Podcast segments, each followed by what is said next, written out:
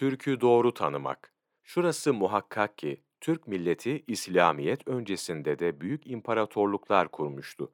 Ancak nedense İslam öncesi Türk devletleri denildiğinde, gençlerimizin aklında derhal şaman inancı gibi İslam dışı düşünceler belirmektedir.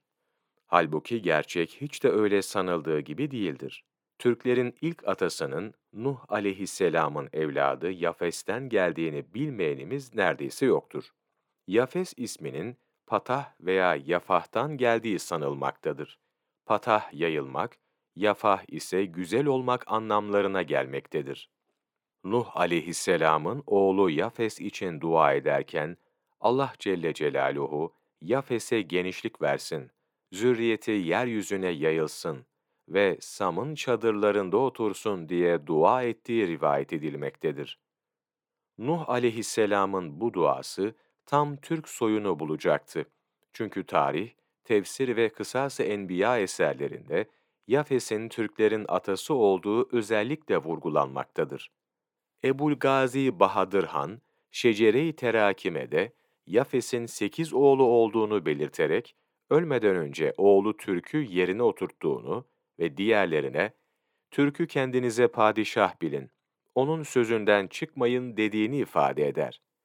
Nuh aleyhisselamın torunu olan Türk ve soyu, bu tarihten sonra teşkil ettiği devletlerle tarihte çok önemli bir mevki kazanacaktır.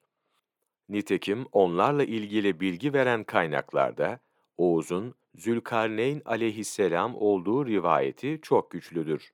Yine Oğuz'dan sonra idareye geçen nice beylerin çeşitli peygamberlere bağlı olduğu vurgulanmıştır.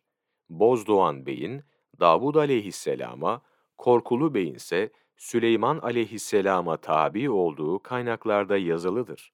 Şunu da çok iyi biliyoruz ki, Türklerin İslam dairesine girdiği sırada inanç ve yaşantıları İslamiyete çok yakındı. Bu durum onların evvelce sahip oldukları doğru inanç ve itikattan ve beğenilen huylardan kopmadıklarını gösteriyordu. Bu sebeple de Hristiyan, Yahudi ve Zerdüşt misyonerlerin yoğun faaliyetlerine maruz kaldıkları bir dönemde kolaylıkla İslamiyet'i seçtiler.